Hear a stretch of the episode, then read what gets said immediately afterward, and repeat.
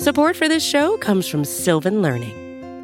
When children love learning, they can tackle any challenge life throws at them. Sylvan's Insight Assessment can help you determine if your child is ready for what's ahead.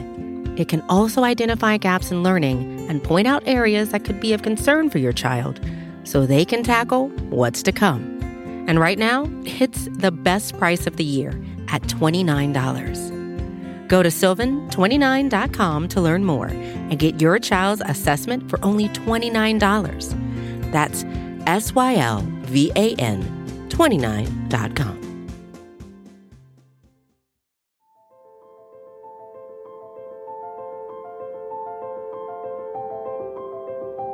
Michael Kist. You caught me not listening again? Benjamin Solak. You never listen! It's the Kist and Solak Show. Presented by SB Nation and Bleeding Green Nation.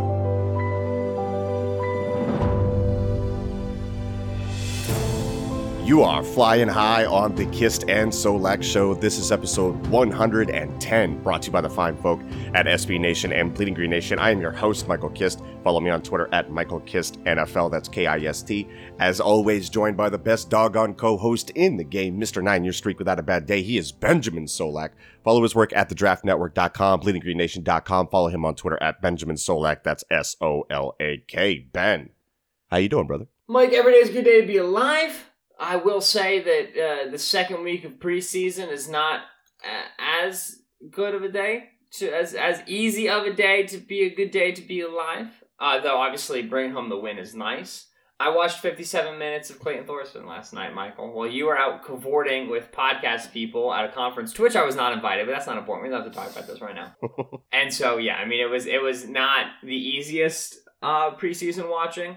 I still don't think they should put Carson Wentz in, but God, I would appreciate watching a series. Oh, Ugh, just just to see, remind myself what quarterbacks look like. they they ran four bubble screens to the slot. They only completed one with Thorson in there. Like this And is that was that was to Michel, right? yeah. This this is like simple stuff. They had one intercepted.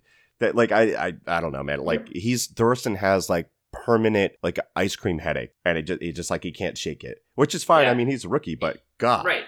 Here's the thing: if we want to talk about Thorson in terms of like, I put Thorson in my winners group last night, which felt dirty. It's Um, bold. But yeah, well, here's the thing. Number one, against the Titans, he made zero NFL caliber throws. Against the Jaguars, he made multiple NFL caliber throws. Mm, did you think his 38 yard touchdown to Greg Ward was an NFL throw? No, it absolutely was not. And and, and BLG was defending him. BLG was like, ah, he was like, ah, you know, he was blitz. I was like, yeah, but he also had the entire like 15 yards to the end line, and then the next 10 yards, you know, in the end zone, whatever.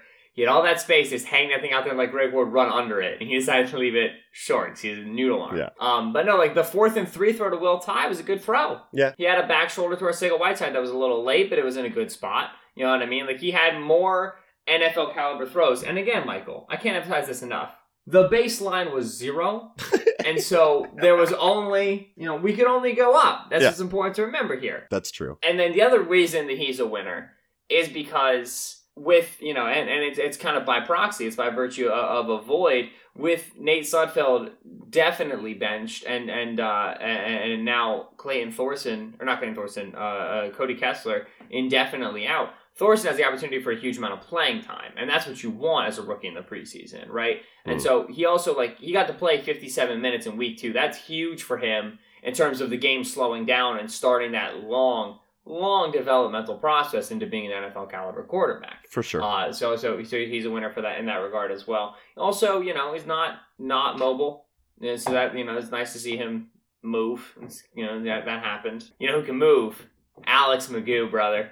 Alex McGough. Let's have you because you were not on the timeline last night. Michael, trade a fifth rounder for Alex McGough. Put him as my backup. You see this kid? really? Did you see that throw? The one, the DJ Chark one that was broken up, I think, by Jared McKinnon, maybe somebody else. Yeah. Uh, Jeremiah McKinnon. Dude, McGough can sling the rock a little bit, and he can move, and he's got a full sleeve and funny hair. I mean, what else do we need? yeah, he's crushing the, the the aesthetics part of it for sure. Yes, the Jacksonville Jaguars have the coolest looking third string quarterback in the world in Alex McGough, the coolest looking second string quarterback in the world in Gardner Minshew, and Nick Foles is their starting quarterback. Yeah. Nick Foles, by the way, now officially 0 1 against Carson Wentz. The debate is officially over, in my opinion. Absolutely. Wentz over Foles. QB wins. I'm actually interested in what you think about this because I kind of tweeted about this the other day. But like before we get into like more details about the 24 to 10 win for the Eagles in the super important preseason game, I was thinking about Foles' situation, and I know there's the, there's the fringe group that really defend Foles, and some of them thought he should Yes, have been the the, quarterback in Philadelphia long term over Wentz, Super Mhm. Bowl MVP, all that stuff. Like we get all the trolls talking about it too. But like, how do you measure this season for Foles? Because we always talk about three things: coaching, quarterback, talent. We're not even necessarily sure if the Jaguars have any one of those. How dare you disparage Jonathan DeFilippo? But we don't know what he is as an offensive coordinator. We aren't sure. We don't know what Foles is as a long term. He's been a spot starter. He's been highly successful as a spot starter, one of the, one of the most successful ever in the last couple of years. But we don't know what he is like as a long term starter. And the thing is, the way that the Eagles' offense was set up for him, he had the most zero to one step drops in the league, in the NFL. They are designing the quick game for him to be a facilitator in Philadelphia. That's what they did for him. In Jacksonville, they don't have weapons unless DJ Chark come like really develops this year. Who are the guys catching the ball? Who can you go zero to one step drops and just dump the ball off and you know you're going to have success or throw it up to? Where where are the big bodies to throw it up to like Foles like? So how do you Yeah. gauge his success? Because I think if Foles is anywhere near as productive as Carson Wentz this year, it is a very good argument for the Foles cult in terms of like Foles is up there like with Wentz possibly because the situation that Wentz is in right now with all of these weapons and the coaching that they have is far superior to the situation that they have in Jacksonville. And if Foles can make that work to a comparable level to Wentz, like we really got to put some respect on his name for that. You know what I mean? I mean, we respect the hell out of him for winning the Super Bowl, but this is like different type of stuff right here. Yeah, yeah, yeah. Uh, I mean, I, I agree. Well, my challenge to you would be like define close to Carson Wentz. You know what I mean? Because I think it's very reasonable that Foles and Wentz will have a, a similar completion percentage. I think Foles will be, or I think Wentz will be thrown at about three yards further down the field per attempt. But I think you know the completion percentage is going to be the, sh- the same. I wouldn't be surprised if their touchdown to interception ratio, not necessarily volume, but ratio is roughly the same. I think there's stats that you can look at where I would expect them to be nearby. The thing is that like it's the question of what does Wentz do outside of what Foles does in terms of I think you know with with Foles we've seen one offense be successful with him. DeFilippo was part of the team that ran it in 2017. Uh, Mm. He's got he's going to bring the system and, and you know it's going to be I think good for what Foles does. But I think you've seen Carson in 2017 be very successful with more of a, a downfield passing attack that had deeper threats wanted to attack the intermediate levels of the field. And then in 2018, come back and be successful with a quick game offense that was predicated on those zero to one step drops. Like I think Carson gives you a ton more versatility as a play caller and what you can do. And I think that accordingly, you're going to get more ability to go downfield. I think you're going to get a better ability to you know extend plays. And obviously, like Foles is just like a pocket guy, and Carson gives you stuff outside of the pocket and can survive rushes. And so, like I think I think that you know it's it's just like if you say like statistically close. I mean, there's statistics I can show you where I expect Foles to be better than Wentz. Yeah. It's about you know kind of a more holistic view than that. But then, you know, like I think I think Foles and D Flip are going to be good in Jacksonville. I think D Flip was good for Foles, and I think Foles is easily a top thirty quarterback in the league, so he's among the starters. I agree with you in the sense that you know weapons wise. Jacksonville's got work to do. Uh, you know, Dede Westbrook, Marquise Lee, and DJ Chark is not the Lord's wide receiver core. That's not, and like I and I, I think that they like Chark, but still, like it's not. I agree, it's not pretty. They're starting tight ends like James O'Shaughnessy because Josh Oliver's out with injury right now. Yeah. That right side of the line with AJ Cann and Will Richardson still needs to get sorted. You know, uh, and so this is, no, I agree the weapons are an issue, but I think this is a good spot for for Foles and DeFilippo in terms of the the merits that they'll bring and the way they'll run their offense. Yeah, and I don't care about completion percentage of it or, or, or any of that because all of that needs extra context. But if we look at, you know, like adjusted net yards per attempt, yards per attempt, average air yards, all that stuff, like if we take it all in, and then you just, even with the volume stats, I'm not a big volume stats guy, but like touchdown rates, I think Carson Wentz is going to way outpace Nick Foles. If Foles can keep up with him in all of those areas, then it's it's an interesting conversation for me and, and really, you know, know you have you would have to respect the hell out of Foles for making that situation work. So, so something that I was thinking about because it is going to be fascinating, and, and I'm kind of giving Foles an out here because everybody knows that I'm a I'm a Wentz over Foles type guy, but I'm kind of giving Foles an out like, hey, Wow. if this doesn't go well, Running back on his take, unbelievable. but I mean, if it doesn't go well, what what did you what did we really expect from Foles in Jacksonville? What can we really extract from that because of the situation there? So that's kind of kind of what I'm saying there. I love. Oh wow! Already just making excuses for Foles in Jacksonville. What a truther I and a coward. I don't even know what you're trying to paint me as. Am I am I a Foles? I, am saying that you think Foles is better than Wentz, and you're already making excuses when he's not as good this year. No, unbelievable. Goodness, jeez, Ben. yeah, All hate right. to see it. let's let's get to the actual game. We we've talked about this a couple times because this is actually take two on the Kist and Solak Show, episode one ten. Because no, because Ben didn't record the first no. time around. No, no, no, no, no, no, no. no but we were talking about some of the offensive line things, and like I was saying, my favorite part of the game was in the fourth quarter. The Eagles had a seven point lead; they were up seventeen to ten, and they have the Thunder and Thunder duo of Boston Scott and Donnell Pumphrey, and they get that power run, game going because they have some depth along that offensive line. They can move bodies. They hammer it eight times, seventy five yards down the field. Boston Scott punches it in from the one yard line. Like that's that that was actually like refreshing to see. Like that's how you, that's how you want to finish a game off, and that's that's a statement drive for guys trying to make this team along that offensive line. They can point to that tape and say, "We we crushed these guys." You know what? Not you know it's not okay. You know it's not cool. What's that?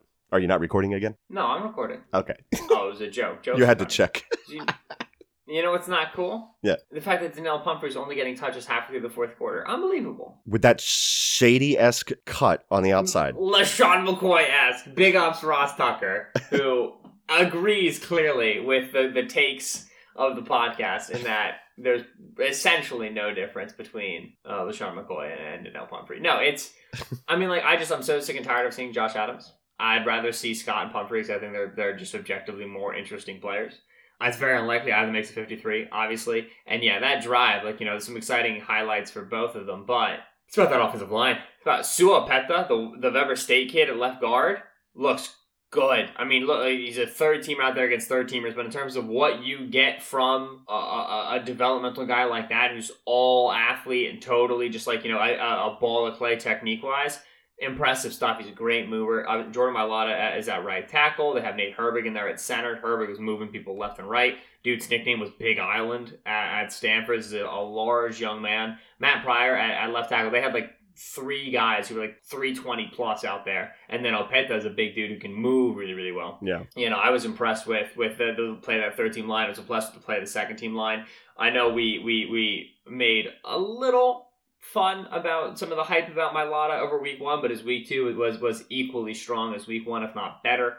Um, Mailata looks really, really just like I, I want to say he looks like really, really, really, really, really on track. You know what I mean? Because he's not there yet. It's what you want to see. Right, projecting development is hard. Like, you know, we like to think that, like, all right, he's gotten better from year one to year two, so that means he's going to get better in year three, and it really doesn't. Right. But, you know, if you could choose what to see, him being better, staying the same, or getting worse in year two, obviously you choose getting better, and that's what's happening. So he's exactly where we want and expect him to be. That doesn't mean as much as we think it does, but it's still good. No, you you're you're happy for the depth along that offensive line, unlike Andy Benoit had said in his preview of the Eagles, where he kind of brought it up as as a red flag that there are depth issues at offensive tackle because I mean Andre Dillard's a first round pick. Like he's in what situation in the NFL around the NFL would you say is better than the Eagles tackle situation? Like honestly, depth wise, looking for the future, Lane Johnson plus Jason Peters, who's 37 years old, we get it missed 20% of the snaps last year. That's really not that much. He was able to fight through injuries and play. And then you draft Andre Dillard and you let him sit for the most part and learn behind one of the best tackles in the league for a long time and Jason Peters and, and Lane Johnson too. Like that seems ideal to me when you pair him with a guy like Jeff Stoutland. Yeah, I mean, it's just, it's very unaware because the Eagles in 2017 were, you know, and, and, and Benoit uh, references this in his, in his piece, right? He says, uh, in 2017, the Eagles were pushing the Cowboys for a top five offensive line. Now, in 2019, offensive line isn't as good. Okay, well, Peters is two years older and, and, and two years injured, yes.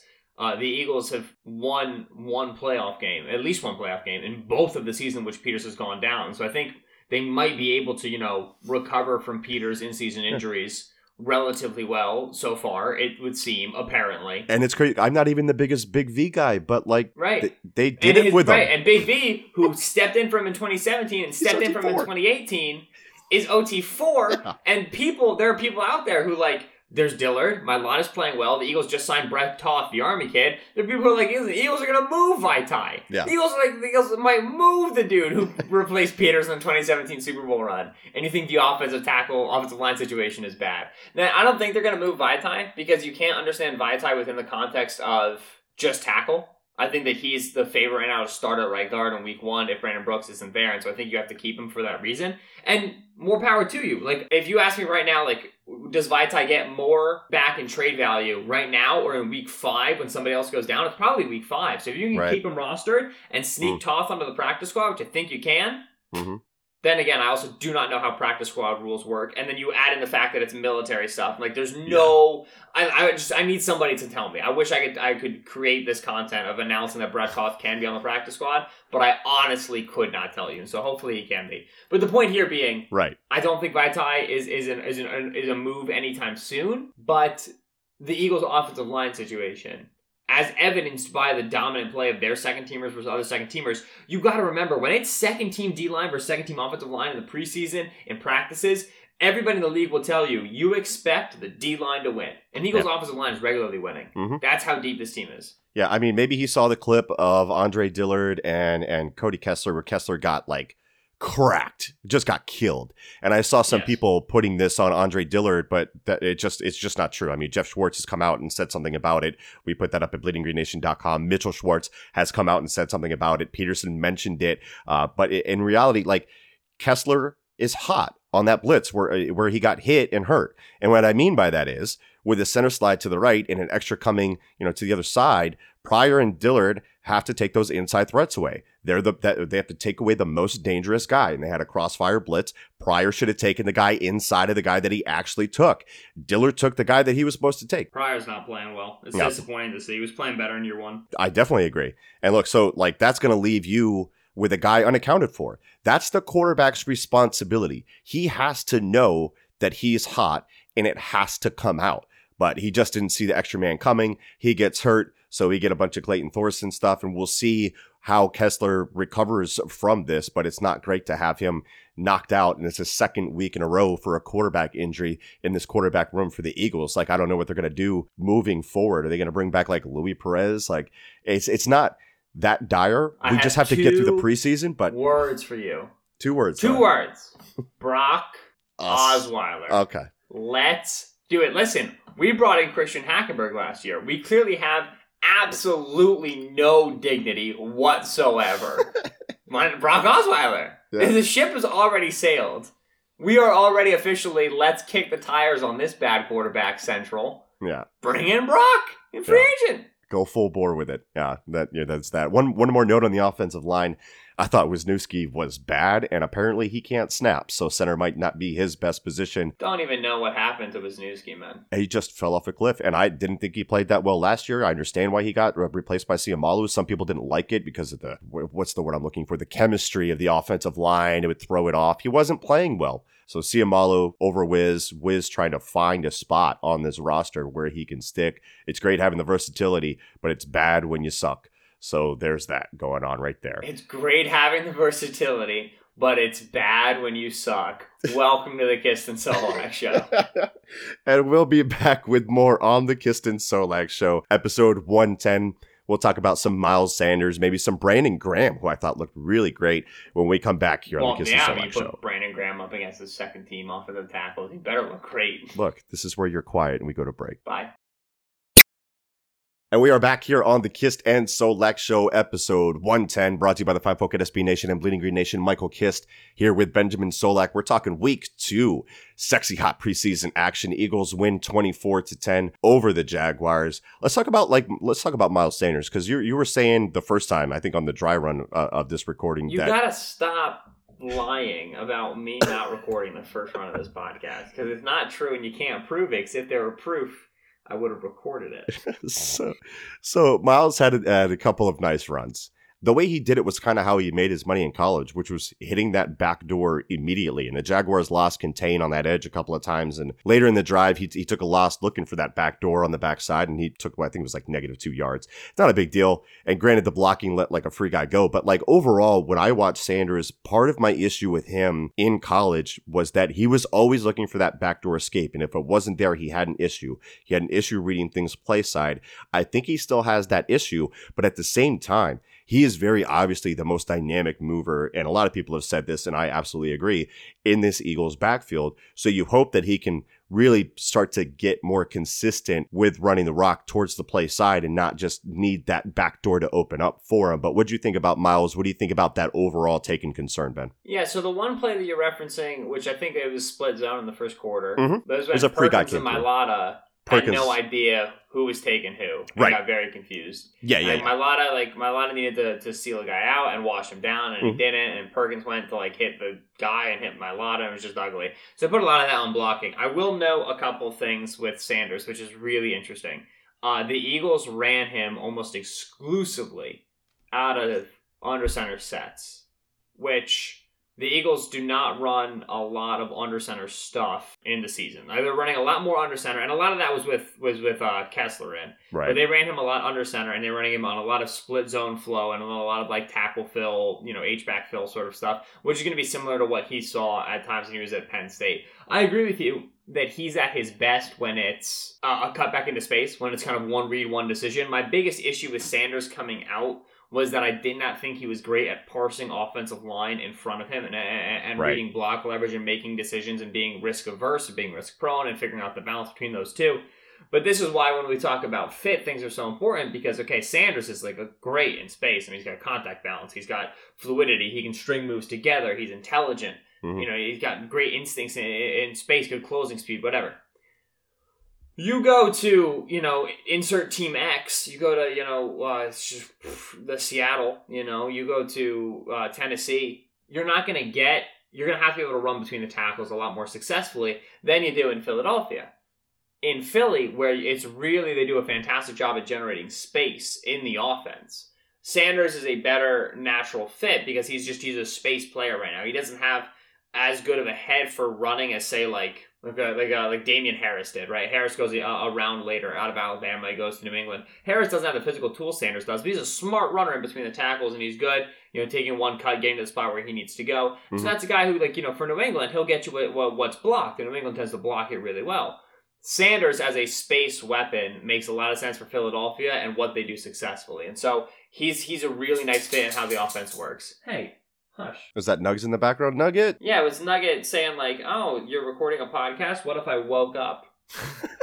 That's right. Now she's just gonna get more and more peanut butter. She's gonna quickly learn that when I do podcasts, she gets peanut butter. As peanut butter jelly time. Nice. Nugget chiming in on Miles Sanders. I agree with a, bunch of, a lot of what, what you said there, Ben. And I would kind of want to switch to the defense. We really haven't talked about the defense performance too much. I alluded to Deshaun Hall starting over Derek Barnett. Yo, Deshaun Hall with the strip sack, man. He did it again. The guy is out there Yeah. making plays. He, he looked really good. Dave, uh, Dave Zangaro, Zangaro, David of NBC Sports in Philadelphia. To- So far this preseason, Eagles defensive end Deshaun Hall leads the NFL in sacks with three, tackles for loss with four, quarterback hits with five, and forced fumbles with two. Mike, it might be good. Yeah, he had a couple of really nice pass rushes last night. Granted, you know he's been facing I think less competition as far as who he's played, Yeah. especially in, especially in week one because Josh Sweat going up against Tyler Lewan is, is a much different beast than what he had to deal with. But Hall has looked fantastic. Shareef Miller had had a nice sack spinning back inside. I talked about Brandon Graham. Brandon Graham looked really good this game, just like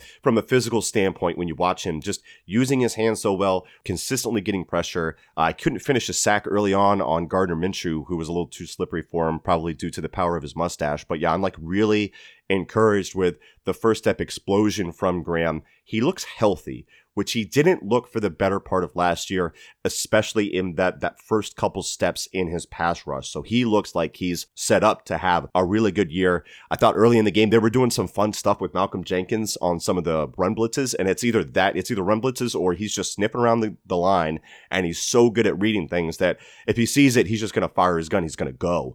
But I would like to see them let Jenkins do a little more of that because you know he's one of the most intelligent defenders in the league, and he can be very disruptive that way. What did you think? about the defensive performance overall? Anything stand out to you? Who made your winners? All, all those questions you can run with Ben, whatever you, wherever you want to go with it. I wrote about this again, winners, losers, and I don't knows. The whole like Deshaun Hall versus Josh Sweat for safety four thing, or Safety not four? safety four, edge four, edge four, Yeah. Is like a really good problem to have because Sweat has not played badly. Like Sweat is playing well. He had multiple like wins on rushes, generating pressures. He he like he had one of those like strip sacks where like you know he put the hand out, the ball was coming through. If it's like four more inches one way, he hits the throwing arm, and it's a fumble. Right. You know, he had multiple good rushes. Sweat's losing ground because Hall's playing so well, right? And this is the exact issue that you want. Like there was a concern the Eagles weren't going to have edge depth. They now have four guys who are playing to. They have two guys who are playing to the caliber of edge 4 Mhm. Hall has impressed the most. Hall was obviously lesser known coming in, and so he's surprised the most. But both these kids are playing well, and that's really really great news, especially after you lost Joe Ostman. Like the depth looks solid, so thank goodness for that. Shareef Miller's inside sack was the result of a of, of a quarterback moving off a set point. I don't care. Shareef Miller's bad. Yeah, Um, and then I, yeah, t- t- totally. I, I wanted to give him a compliment because I'm so hard on the guy. no, absolutely not. It was not a quality rush. Um, It was a pretty slow spin. He was like, I guess he's going this way. yeah, exactly. It was like, all right, I'm watching the quarterback. It turns out he's going inside, so now I'm going to go inside there with him. Yep. Now the spin I felt was just like you know for show. that being said, what you have with what Brandon Graham, you, know who you know who had the best Brandon Graham performance last night? Vinny Curry? I don't, I don't know. She's eating my router. Hang on, Nugget, come here, baby. Like, what, this is nap time. What are we doing? Come here. like, if she's just like walking around and causing problems, I don't care. But she literally can't eat the router. Like, I'm gonna lose connection. That's amazing. Ben is now getting the peanut butter. She really knows how to work you already. She owns you. yeah, well, she usually is asleep right now. I do not know why she's awake. Well, stop putting peanut butter on the router. It's, a, it's not on the router. Come here, over here. Come on, dummy. It's over on this side, you idiot. Come here. Okay, whatever. So, who did the best, Brandon Graham? No, no, no. Like Brandon Graham played well, but that mattered more for Gardner Minshew than it did for Brandon Graham because like Brandon Graham should have played well. Minshew, who knew for a fact that within two seconds Brandon Graham was going to be in his face on every rep, Right. was tremendous. I mean, Yeah. just get the ball to the first read, throw a catchable football, survive. He didn't take bad sacks. but Graham was killing. They put a tight end on Brandon Graham on one third down. Yeah. The indignity. How dare you? Like, what are you doing? And and and Minshew stares him right down and throws a beautiful nine ball over him to DJ Chark. Sidney Jones was in coverage. Sidney Jones has not looked bad, but he has not looked good uh, over the past couple of weeks. Graham looked healthy. I'm very glad to see that. That's great. I know that he wanted to play, and they made a point of that, and that's that's fun. But um, you know, to me, like what was more impressive was how Gardner Minshew kind of accepted the fact that Brandon Graham was going to live in the backfield and survive. The one defensive player who stood out to me in terms of a guy that played better than I remember him playing was Kevin Wilkins, third string defensive tackle, undrafted free agent out of Rutgers. Uh, you know, obviously long, long path onto the roster, but the dude, firstly, is as broad of a human being as I've ever seen. Dude's a house. And then he's, you know, he's got enough mobility that it's tough to get a guy of his size sealed off in the running game. Mm. And then he was effective accordingly defending the run. And then against the pass, he's a big dude, and so he's collapsing pocket depth pretty well. Wilkins is a practice squad candidate, but he had a strong showing, and that's what matters for practice squad candidates. Hey, DeAndre Hall can't tackle. How about that? I was disappointed in him. this, this, there's no. Thank God. Like, yeah, I can't believe I'm about to say this. Thank God for Andrew Sendejo. Thank goodness he's here. I'm so happy. I mean, uh, Sendejo safeties. and all these Cyprien. safeties are so bad. the drop off to an experienced guy, like you know, I'm not a big Cyprien fan, but the drop off from him to the other guys is just it's precipitous, man. It's dangerous. That's how that's how bad it is. So I mean, at least they have, like you said, thank God for Andrew Sendejo because Sendejo's looked good, and I think he's going to fit well with this defense and going to do some nice things for them when they go big dime and big nickel and things like that. So it's good to have him on the squad. Some of these defensive backs are bad that we get to watch for the rest of the preseason, and we get to watch them, and we get to watch about maybe 120 more minutes of Clayton Thorson. So we'll, we'll we'll see how that works. It's very exciting. Here's my main thing, which just like what just bothers me, is that I really can't tell you how well our Arcega Whiteside's playing. Our Arcega Whiteside is playing. Are you, are you going for it? Are you going for the correct? well, we uh, have quote to, right? He asked. Do we? Nicely. No, he's, he also said he would understand if we didn't. I can't do Arthega Whiteside. Like my my dental work does not allow for me not to sound stupid when I say that. Well, I'm just genetically advanced, I suppose. Either way, JJ, Arcega Whiteside. Yeah. J Jaw.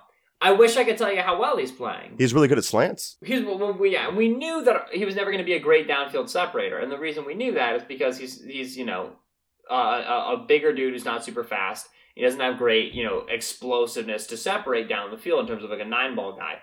They've targeted him because they want to hit him on those routes, and he's good on those routes in contested situations. But he has not yet played with a quarterback accurate enough to really put those balls consistently in a spot where he can go get them. Right. Right. There was the Adoree Jackson play, which Adoree Jackson had good coverage, but that ball was left inside. There was a few uh, uh, attempts from from Thorson this past game against Jacksonville where just there's no reason to expect our single Arcega Whiteside to make that catch given where the ball was placed. You know, Right. it- it- you got to be able to put that ball high and outside. You have to be able to hit him on the back shoulder. That's why I was so excited to see him with Sudfeld because Sudfeld doesn't Right. give a damn.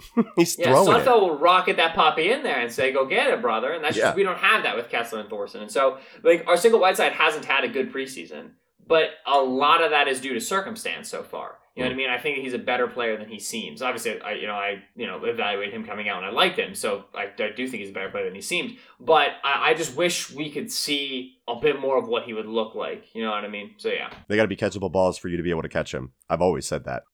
Well, hopefully we get some sort of change at the quarterback position or somebody starts playing a little bit I better. wasn't even giving you a pity chuckle on that one. I wanted you to sit with it so you heard in your head what you said. Yeah, no, I mean, I always sound stupid to myself. My wife points that out all the time. So, If you sound stupid to yourself, how is your wife the one pointing it out? how are we, how do we have so many downloads, Ben? How do we have so many five star ratings? I don't know. I, I can't explain any. of it. I don't even know why, why my why my wife is with me or why I have this job. None of it makes any sense to me. Ben. Ask Adam Schefter. He's the expert on why wives are still around. So Ben, that's gonna do it for the Kist and Solak show, episode one ten. Ben is splaying peanut butter on his router again. It's the That's last gonna go one. well. It's the fifth one of this podcast. Say goodbye to the gentle listener so you can handle your handle your dog. Thank you as always for listening to the Kist, Solak, and Nugget show here on on, dog. PGN Radio. We do appreciate you swinging by. This was preseason week two, folks. We are halfway through. If you're a college football fan, you're listening to this. We are eight days away from the onset of week zero college football season. I disagree. Florida State told me that it was 154 days away, depending on how you read their graphic. That was. um, and yeah, we're we're a little over three weeks away from the onset of the NFL season. Thank the good Lord Almighty.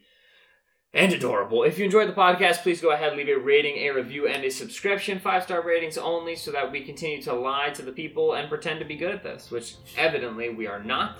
Uh, I'm Benjamin Solak on Twitter at Benjamin Solak. That's S O L A K. He's Michael Kist on Twitter at Michael Kist NFL. That's K I S T. Early next week, talking about other things that happened. There's no more training camp practices, so there's probably not going to be as many podcasts. But you should still listen to them because when it, it would be good. Thank you. We all we got. Bye. We all we need. Stop it, you scam. Fly, Eagles, fly. How do you eat peanut butter that fast? I like stuff it in there. And it goes like into the tree, and she gets a giant tongue in there. P G N